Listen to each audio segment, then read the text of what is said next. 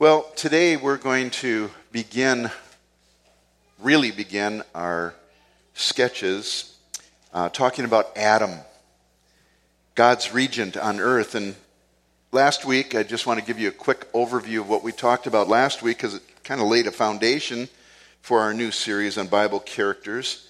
And I explained my reasoning for doing the series to be a combination between how interesting and encouraging biographies are I mean, even if you pick up a biography of a secular person and just read about their life, life is interesting. There's a lot of things that happen in life.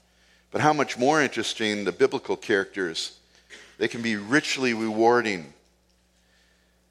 But even more vital reason for going back to Old Testament characters and studying them is it helps to establish a solid foundation for the Bible and our understanding of God its divine author.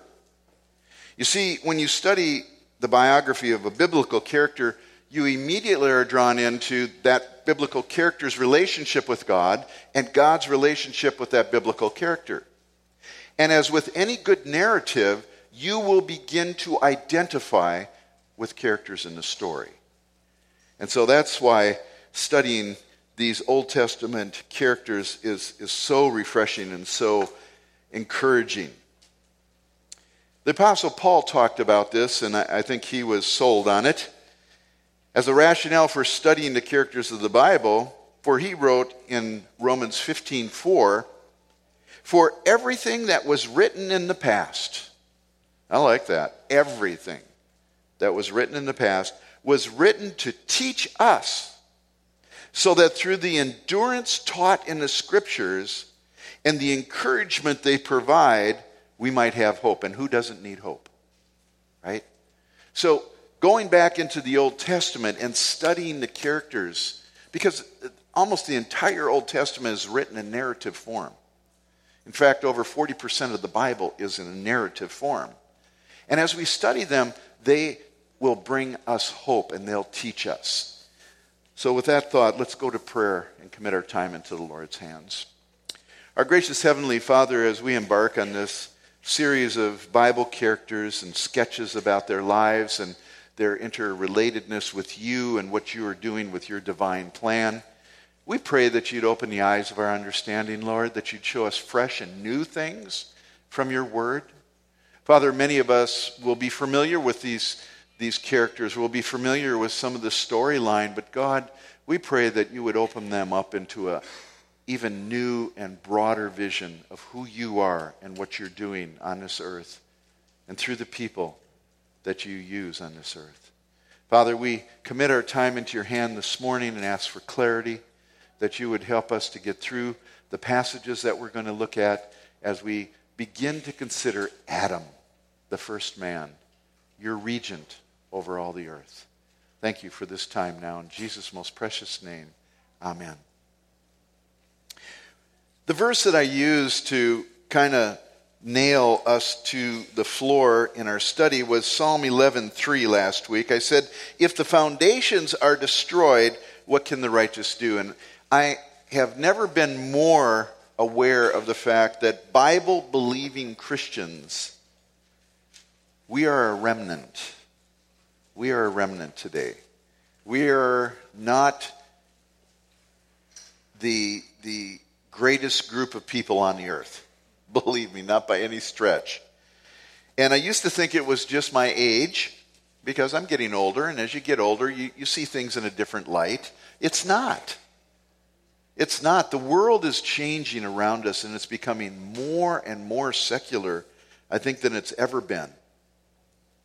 So many today are without the kind of foundation that we can have through the Bible to understand history, life, and even the purpose for living. And I spoke last week of the philosophic concept of postmodernity, and I don't want to get into philosophy here, but it's important that we understand the things that are driving our culture, the underpinnings of what are driving our culture. In postmodernity, they don't believe in absolute truth. There is no absolute truth. There's a refusal to believe that there might even be any type of validity to a meta narrative. And I, I, I, told you I went to this phenomenal resource. Everybody can get it. It's called Got Questions. it's a great resource on the, on, on, online. You can just get it and pop in your question or look at all the questions that they answer. And this is what it had to say about postmodernity. I, I like Got Questions because it puts it on the lowest shelf. We can all grasp what they're saying. Listen to what it says about postmodernity. The concept of a meta narrative is similar to a worldview. A worldview is something that gives meaning to life and the individual events that take place in our lives. A meta narrative has the power to explain and purports to be true for all of life. Postmoderns generally do not accept any overarching story that gives meaning to all of life. Instead, postmoderns believe and focus on a small individual narrative that give meaning to each individual life. A meta narrative speaks of absolute universal truth applicable across the board. An individual narrative speaks of what is true for me, which may not be true for you. So it gives meaning to my personal life, supposedly. Postmodern thinkers reject meta narratives because that rejects because they reject universal truth. There are no universals anymore. It's come down, you know, we talk about the me generation. Well, this is the epitome of it. Everybody's siloed off into their own little selfie. Postmoderns view a single narrative giving meaning to all lives as an impossibility. But the problem is, and this is hilarious, it's ironic, that postmodernism then becomes quickly another meta narrative because the truth that there is no absolute truth becomes the meta narrative that gives meaning to postmodern thinkers. Circular, isn't it? I'd rather go with the scripture as our meta narrative, and I'll explain why. It's not difficult to see how postmodernity and the philosophy behind it would lead to a sense of chaos and the individual becomes very small, like a tiny ship out on a horizonless ocean, being thrust one way and then another. Because they're confused and weary with no land in sight. There's nothing solid holding them up. You see, the Bible describes people like this very aptly in Ephesians chapter 2, saying that they are living in the world without God and without hope. When you jettison God, out goes hope. Everything becomes meaningless. The human condition in a world where God has been set aside in exchange for technology obviously will bring this sense of smallness that cannot be described more aptly by anyone than Carl Sagan Carl Sagan was a scientist, atheistic. Could I have that uh, pale blue dot? And you might have to turn off the lights here because I want people to be able to see it. Okay. You see the pale blue dot, folks? See it in that sunbeam there? Listen to this. NASA scientists, NASA scientists told the Voyager 1 to turn around and take a final picture of the Earth from 3.7 billion miles away from the sun. That is us, 3.7 billion miles away. A tiny, pale blue dot. And when Carl Sagan saw that in 1990, he said this Look at the earth in this picture, a pale blue dot. That's here. That's home. That's us. And on that dot, everyone you love, everyone you know, everyone you ever heard of, every human being who ever was lived out their lives. Every act of human heroism or betrayal, the sum total of human joy and suffering, thousands of confident religious ideologies and economic doctrines, every hunter and forager, every creator and destroyer of civilization, every kind of king and peasant and mother and father and hopeful child, inventor and explorer, moral teacher and corrupt politician, every saint and every sinner in the history of our species lived there. on a mote of dust suspended in a sunbeam. They were momentary masters of a fraction of a blue dot. Our planet is a lonely speck in the vast and enveloping cosmic darkness. Ugh. Without God and without hope in the world. Compare Sagan's bleak nihilism with David's words, even though he too felt small as he gazed into the night sky. But David recorded his wonder that the creator of such a vast universe is concerned about us as humans when he wrote, Oh Lord, our Lord, how majestic is your name in all of the earth. Who has displayed your splendor above the heavens? And when I consider your heavens, the work of your fingers, the moon and the stars which you have ordained, what is man? That you take thought of him, and the Son of Man, that you care for him.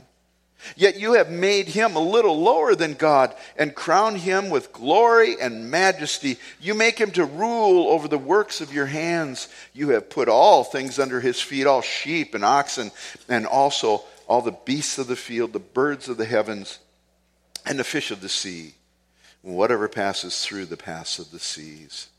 That's Psalm 8. It was read for our call to worship today.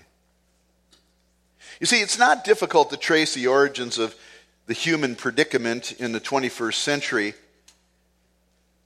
When you look at people like Alexander Solzhenitsyn, that famous Soviet dissident that I quoted last week, the old people, he gathered them together when he was a young boy, and they explained to them, to him, why the horrors of the communist regime fell upon Russia very succinctly, very clearly. They just said, Men have forgotten God. That's why all this has happened. You don't have to be a NASA scientist to get that understanding. And you, you, you have to understand that this is the stark, unvarnished truth. And it was true for Russia as it is true of the West today. We are in decline, people. Massive decline. And it's because it's, it's, it's, it's related to the way we've pushed God away from us to forget Him.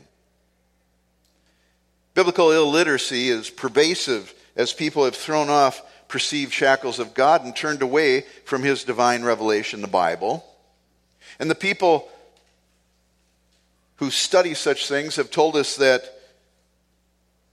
only one fifth of people attending evangelical Protestant churches. Now, I need to explain what that means. Evangelical means people who believe the evangel, the, the gospel, okay, that Jesus Christ came to earth, the Son of God, God incarnate, and died on a cross as a substitutionary atonement, a payment for sin, that whosoever believes in him will have life and never perish. That is the gospel.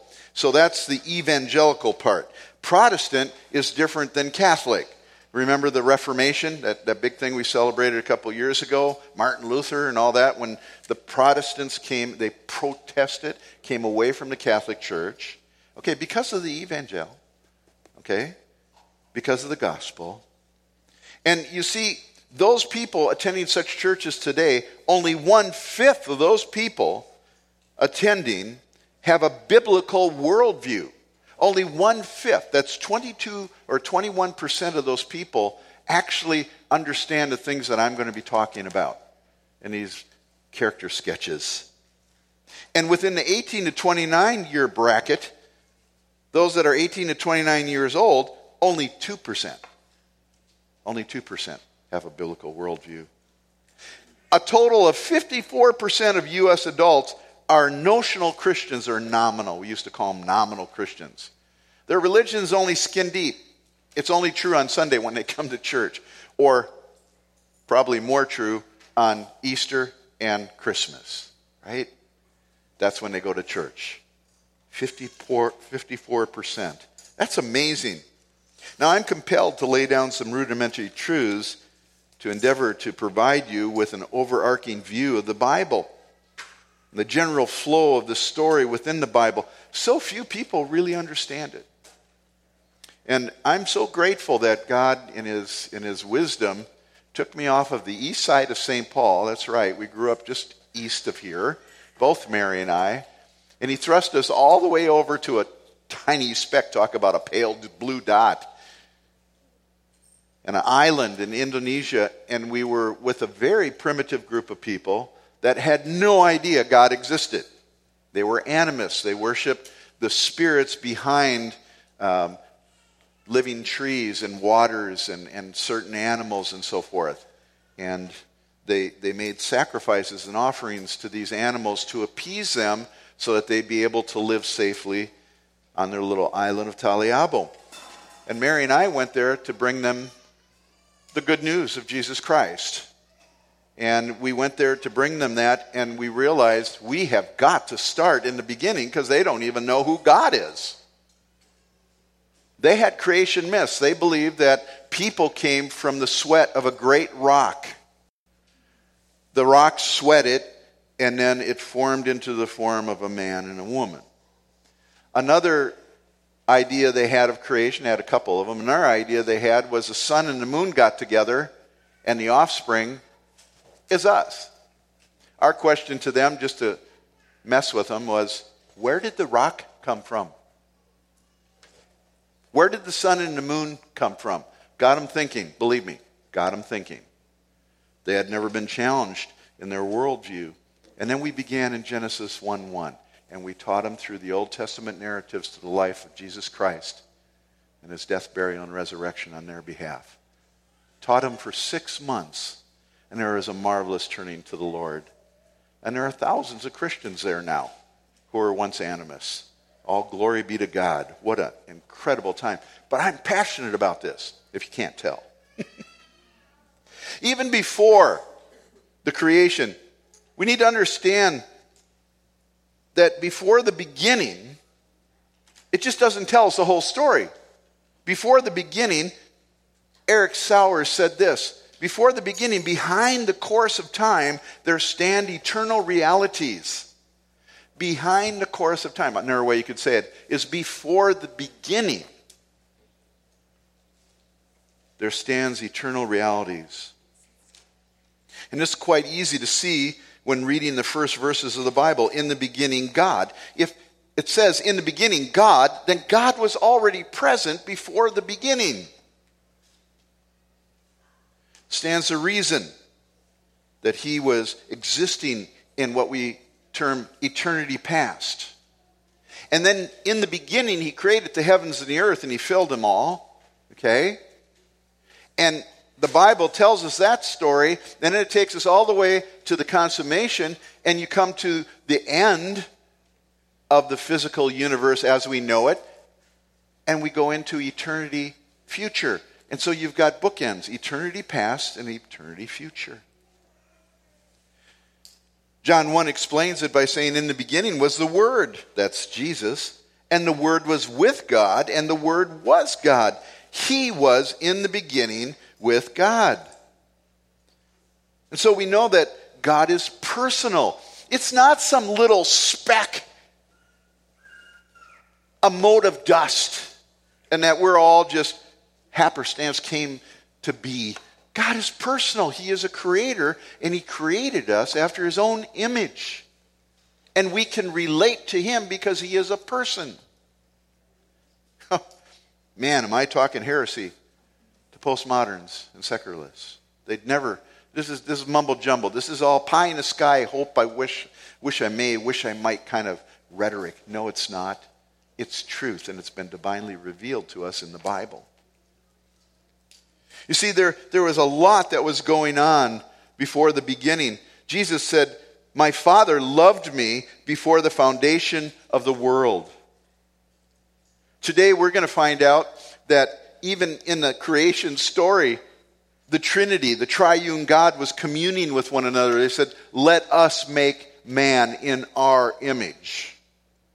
There was communication before the beginning between the members of the Trinity of God, who is God. It's just mind boggling, people, but this is what's revealed to us in this, this word. How can anybody think somebody made this up? Who would make that up? How can you go before something that ever was? Who Who would ever think of that? No, you'd come up with the sweat of this big rock came and it formed man. You'd come up with ideas like that. And so I gave you a very simple help to see the meta narrative of the Bible. Could I have the grand theme slide, please? So if you look at the scripture in a big overview, you can see that in Genesis 1 through 11, you can see the need of redemption is laid out. Okay?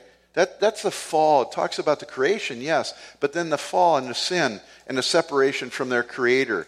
All the way up to Genesis 11. Then in Genesis chapter 12, throughout the rest of the Old Testament, you have the channel of redemption because you're introduced to Father Abraham and the, the, the nation of Israel. And the nation of Israel is where we got the oracles, the Bible, the Old Testament, and it's also the channel through which Messiah came. And then, of course, in Matthew, Mark, Luke, and John, you have the purchase of redemption. That is the story of Jesus, his sinless life, and in his arrest and his crucifixion, his death, and his burial. But oh, glorious news, three days later, he was raised again.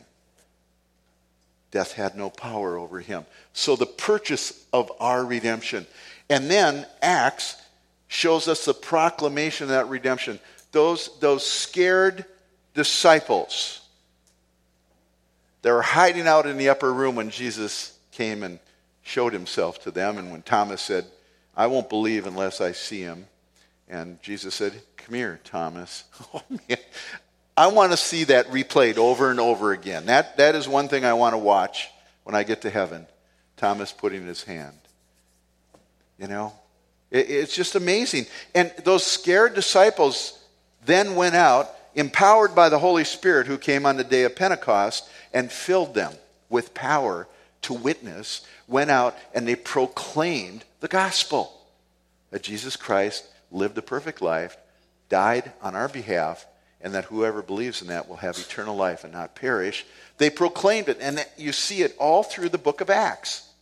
Also, something that's very interesting is it's not just one individual sharing the gospel with another individual. You see them gathering in groups, and the Apostle Paul, who is the church planter par excellence, went about and formed these groups called local churches with elders that would lead them and deacons that would serve with the elders. And they became little units, autonomous in themselves, but interdependent with one another. It's a beautiful story. You read the book of Acts in the New International Version, read it in one sitting. It's like a fast moving novel. It really is. It's exciting. But then we go on to the epistles and we see the explanation of redemption because those churches, even though they might have gotten saved, they needed, they needed some background. They needed to understand what was taking place. Ephesians, the first three chapters of Ephesians, amazing. Romans, the book of Romans. 13 epistles Paul wrote, and there are more the pastoral epistles and the general epistles. They all explain what redemption is all about. And then you come to Revelation, one of my favorite books Daniel and Revelation.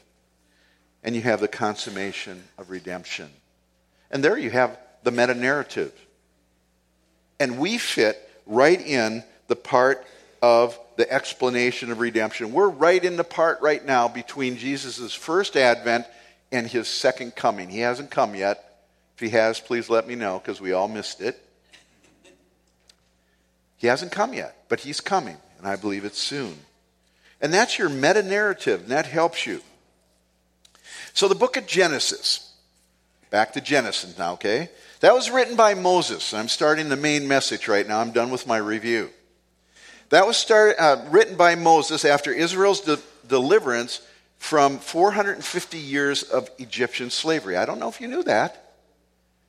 Genesis chapter 1, verse 1 didn't start in the beginning. Okay? It started approximately 1,450 years after the beginning. Okay? It was written, I think, at approximately 1445 BC. And Moses is said to be the human author of the first five books of the Bible. That's Genesis, Exodus, Leviticus, Numbers, and Deuteronomy.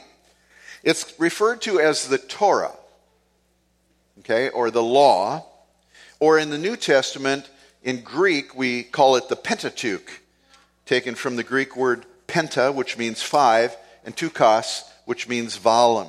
Volume, so a five volume book. And it was written after the Exodus, after they had been in slavery for 450 years. This is after the time of Abraham. Moses brought them out of their captivity. You remember the Passover. They went into the wilderness for a while and they went to Mount Sinai and they received the law from Moses. God, through Moses, gave them the law, the Torah. And Exodus was written. It's a documentation of their history from the beginning with creation all the way to Deuteronomy 34, last chapter in Deuteronomy, and the recounting of Moses' death.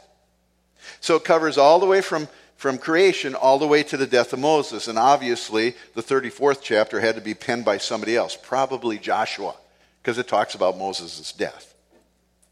Now, the exalted place given to humanity in Genesis 1 presents a sharp contrast, doesn't it, to the popular worldviews of both ancient and modern cultures. You see, in ancient Near East, where gods were thought to control the agricultural cycles, and believe me, Israel, when the Pentateuch was written, was surrounded by polytheists, pagans, that believed in many, many different types of gods. And those gods controlled the agricultural cycles, and so they made offerings to them to appease them so those agricultural cycles would, would work out well and they'd get a great harvest, and so there they, they could live. The Taliabo, who Mary and I worked with, did such a thing. And whenever they were sick, they'd make offerings and sacrifices to the powers behind their sickness and so forth, appeasing them, not worshiping. Appeasing them. They were scared of them. They were slaves all their lives. People were created to be these God's slaves, they're laborers. And that's the way people viewed God, the polytheists, and still today, the animists that are in the world. Now, in the modern world, from which all gods have been banished, people feel insignificant in the immense cosmos. Just like I showed you. We, we're just dust. And I think they refer to us as stardust right? Some of those astronomers that don't believe in God, we're just stardust. Genesis brings a corrective to each perspective. It challenges both the polytheistic worldview of primitive cultures as well as the naturalistic or atheistic worldview common to so many in our modern world. Francis Schaeffer, I think, said it best. He said, He is there and He is not silent. Thank God. From that tiny blue pale dot shouts God, and he said, I am. Look at me. I am in the written word, but even more so in Jesus Christ, who is the exact image of the Father. Oh man, I just get so excited about this. It challenges both worldviews the polytheistic and the atheistic. And Genesis is where we begin. And strangely enough, the first person of our character sketches happens to be the first person ever created Adam. And if you look at your bulletin, we're going to look at about four uh, aspects of this character. We're going to look at the preparation for Adam, the presentation of Adam, the predicament of Adam, and the peccability of Adam. Now, you're going to have to look up that last one, the peccability, but you'll see what I'm talking about when you look that up. The preparation for Adam, when, when we look at Genesis chapter 1 and, and the lead up to the introduction of Adam as God's creation of the first human being, it's quite obvious that God is a God of order. From the introduction of Genesis 1 1, with the explanation of the situation in verse 2, just turn there, Genesis chapter 1. I'll read the first two verses to you. In the beginning, God created the heavens and the earth. And then verse 2 says, The earth was formless and void, and darkness was over the surface of the deep, and the Spirit of God was moving over the surface of the waters. So you've got these two verses that just kind of take you by surprise. There's a very precise, determined flow when you move into chapter 1, verse 3, all the way to chapter 2, verse 3. And it's the days of creation.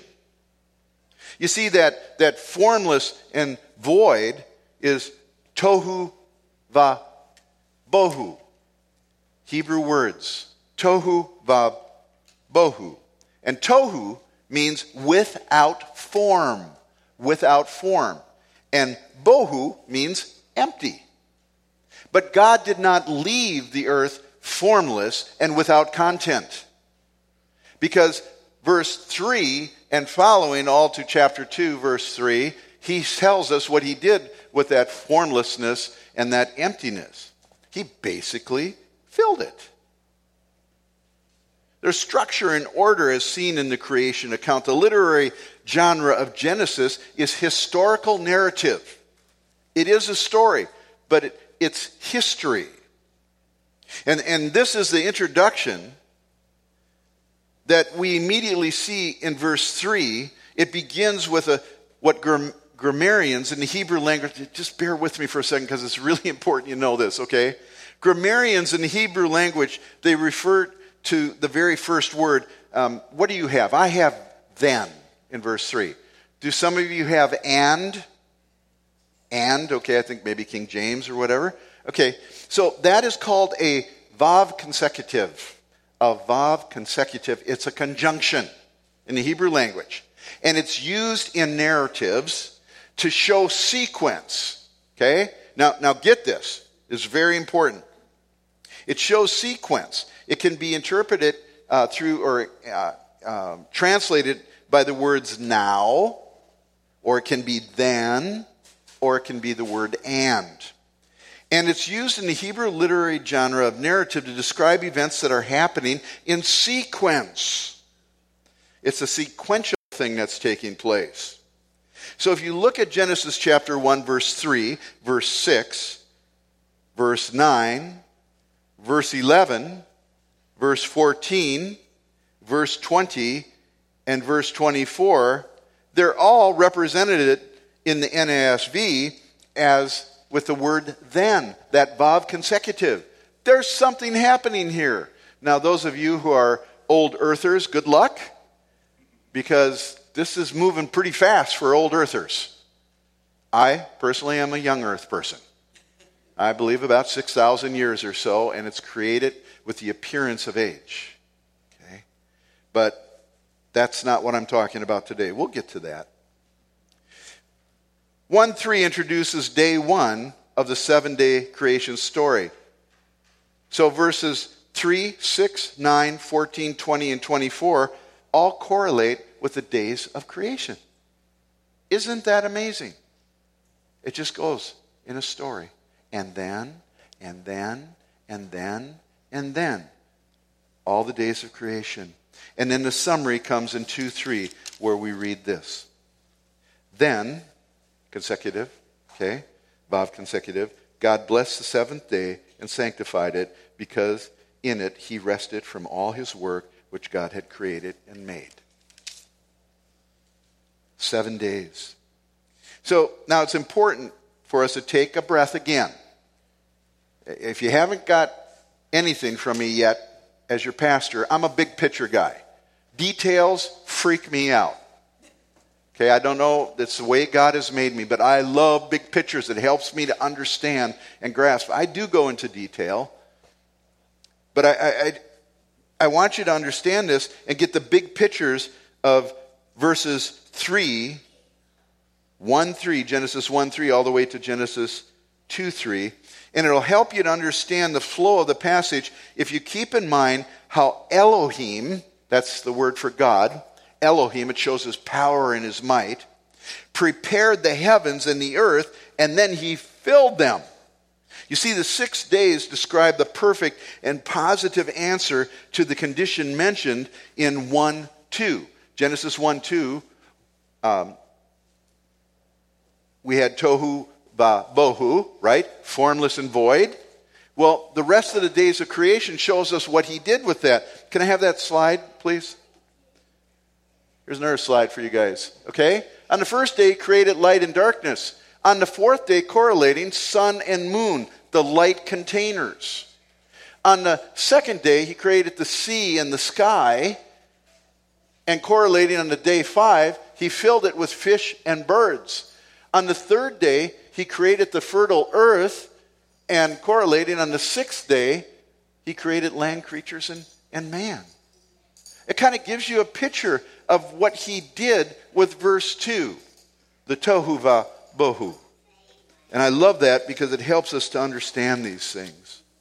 And just as God prepared creation with both form and filling, first preparing, then filling, so he set the stage for the crown of his creation, Adam. There's order and structure. You can, you can take that down if you will. God revealed in the creation of the heavens and the earth. When we step back and consider those six days of creation, how can we not see a magnificent display of God's character and nature?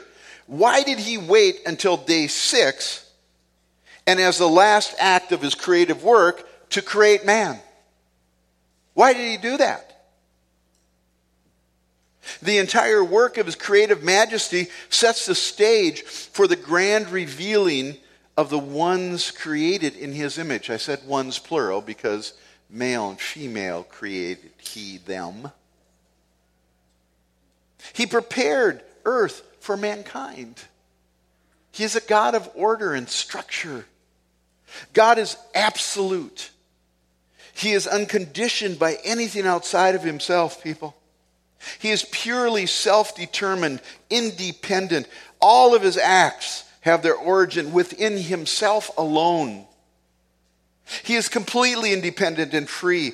God exists completely independent and for his own sake and needs nothing else in order to be God. So, why did he create the heavens and the earth? He already existed from before anything. He is eternal. Why create a physical universe? Eric Sauer, again, a favorite of mine actually, he's a German director of a Bible school in Rhineland, Germany. He eloquently explained it like this. Listen to these words, okay? You're going to have to focus in a little bit. The spiritual laws of eternal being must be reflected in the natural world. Between the infinite and the finite, the ideal and the real, there must exist such. There's a relationship. Basic parallelism that the visible becomes the clothing of the invisible, a symbolizing graspable by the senses of the transcendental. So he's talking about the invisible being observed by the visible. This is a fact underlying all symbolism, both in divine revelation and human thought. All created forms of life become concrete expressions of definite thoughts of God. Oh, one more time. All created forms of life become concrete expressions of definite thoughts of God, and the universe become a universal reflection of the majesty of the eternal in earthly matter. Yesterday, we were out walking with our kids, our grandkids, and we're, we're up at um, Marine on St. Croix, and we were walking on this path, and just every so often there is sprinkled just this brilliant red little wildflower. And I just, you have to just stop and look at it. It wasn't all over like the ragweed, right? But, but just this little red dots. God is so magnificent. And that's all part of his creation. It's all part of his self revelation to us. You see, the Apostle Paul stated it like this in Romans 1 19 and 20. Because that which is known about God is evident within them, we know somebody created us. For God made it evident to them. How did he do that? For since the creation of the world, his invisible attributes, his eternal power, and divine nature have been clearly seen. How? Being understood through what has been made. so that, purpose clause, so that they are without excuse. Those Taliabo people worshiping demons and, and gods of their own creating were completely without excuse because they had all of creation that signaled to them something greater than them exists. But Romans further on in chapter 1 says they suppress the truth in their unrighteousness. Why? Because they don't want personal accountability to a power greater than them. They want to be ruled by demons that they can appease with sacrifices. You see, that's, that's the instinct of human beings and why we have idols in our lives because we think we can control them. You can't. You can't. There's a greater than that. That's the general natural revelation in the widest sense and what is meant to affect in man is worship. Now, God created man as the crown of creation, I said. He's his regent. He was created at the end of the sixth day, a terminus of his creative works. It's true. But, therefore, man is also the crescendo of his creative works. It's the end of his creative works, but it's the greatest thing he did. Us. Believe it. Everything that God created before creating Adam was a preparation for the creation of humanity. The earth, the air that we breathe and need to have to breathe, the plants as food that we eat, and we need to eat the food, and the water that we drink, and the sun, and the moon, and the stars by which we mark time and understand the progress of time all created prior in preparation for the creation of Adam. And then God placed Adam over his creation, saying, Rule over the fish of the sea, and over the birds of the sky, and over every living thing that moves on the earth. And truly, man is God's regent over the earth. And this will become even more clear as we consider the presentation of Adam my second point. Look at Genesis 1, verse 26 and following.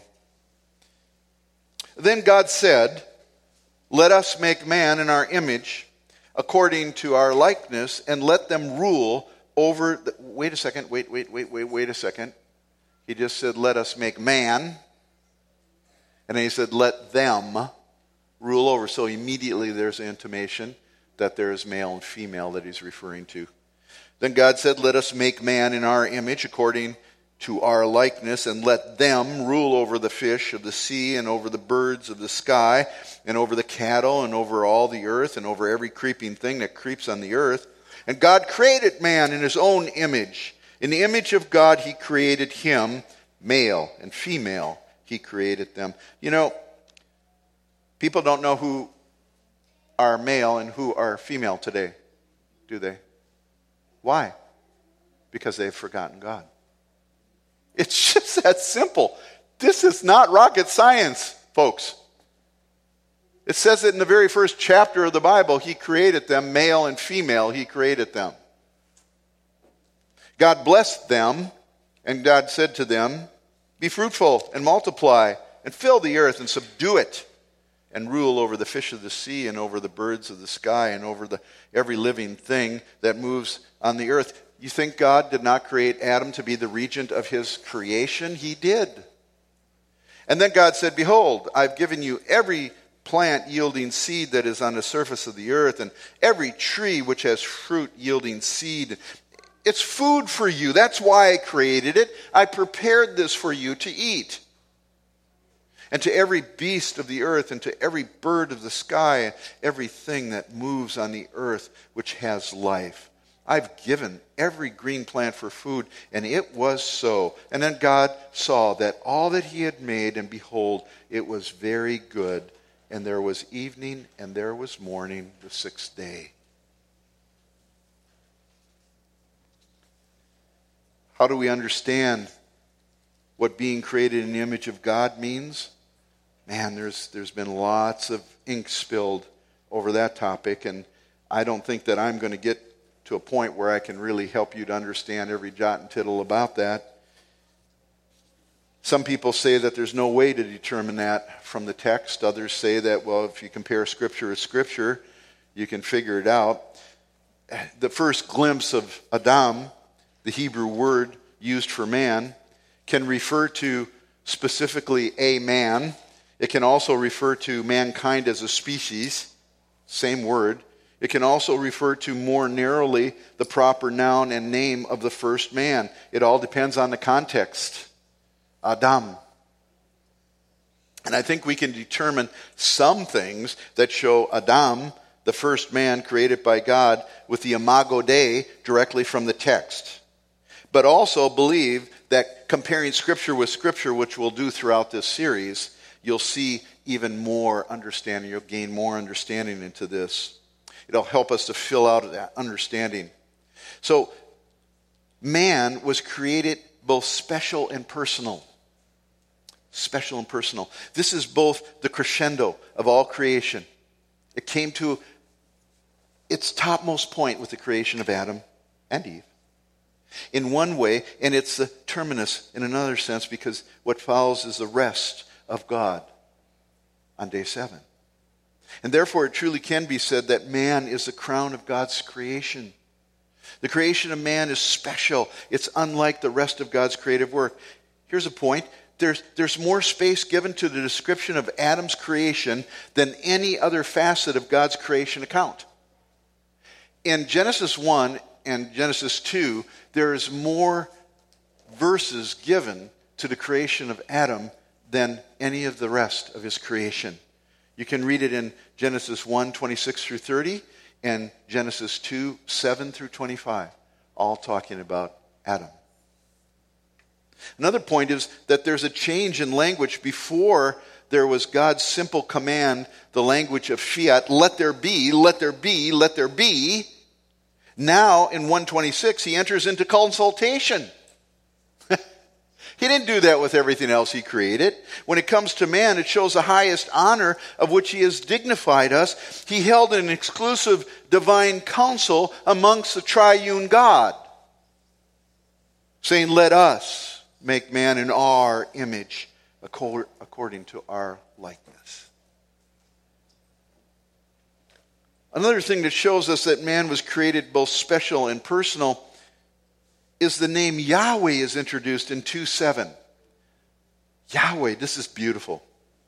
In conjunction with the creation of man, a name that denotes God as personal and in relationship with man. Whereas Elohim, all the way up to 2 7, the name for God is Elohim.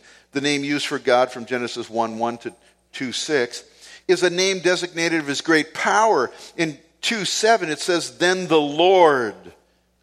That's Yahweh, his personal name. That's what he told uh, Moses when Moses said, Who should I say send me? And he says, Tell him I am sent you. Yahweh, I am that I am. Lord God, Yahweh Elohim, formed man from the dust of the ground. Look at that verse with me for a second, because there's something else that's so beautiful. Then the Lord God formed man of the dust from the ground, and he breathed into his nostrils the breath of life, and man became a living being. There is nothing more intimate than a kiss. And here God forms man from the dust of the ground and condescends and breathes the breath of life into his nostrils. It says nothing of that of any of the other creatures. Nothing. How intimate, how personal is this creation of man. And this cries out personal, intimate. And therefore, when it came to the creation of man, God showed his personal side to his creation. Man was created in the image of God, the Imago Dei. I have six minutes left for the Imago Dei. Oh, Lord, help us. Let us make man, verse 26 of chapter 1. Here the Trinity consulted among themselves, determining to make a man. And it's clear teaching the scriptures that humanity did not come into existence by random chance. It was determined. God intended to create mankind. In Isaiah 45 18, it says, He formed the earth to be inhabited. It's important to understand that God did not create mankind because he had a need for love. Maybe you've been taught that. Oh, God, God was so lonely that he created us that he could have fellowship with. Are you kidding me? How small is your view of God that he needs us? No.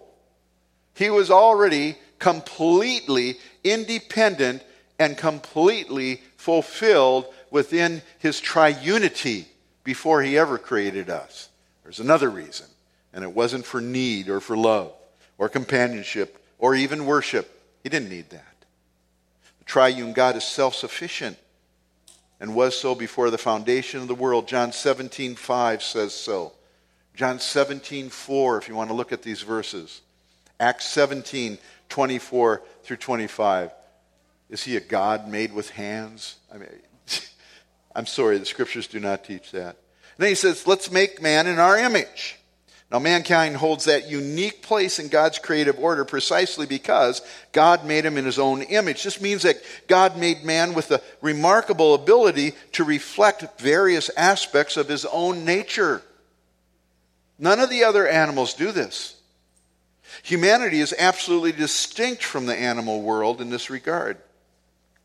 Image and likeness. Image is salam, and uh, likeness is demuth. Both terms mean something similar but not identical to that of representation. Image, okay, salam, it can mean a thing that is used to represent something else, like a statue or a replica of something. Okay? And then likeness, demuth, means that that thing is something else and not much so much a represented a representation of it, but it is a thing like something else. So you have there, think of a, a, a wax and a stamp that you stamp in the wax to seal a letter. That's, that's more like the image. It, it, it's a stamp, it's, a, it's a, a, a representation of it. And so Genesis shows us that Adam was created in his likeness, and original readers of Genesis 5 3, just turn a couple chapters over. Genesis 5 3 says, When Adam, there his name is used, it's the same word for man, then Adam, now it's being used as a proper noun, a name, had lived 130 years, he became the father of a son in his own likeness, according to his image, and named him Seth. Well, that's kind of interesting, that wording there, isn't it?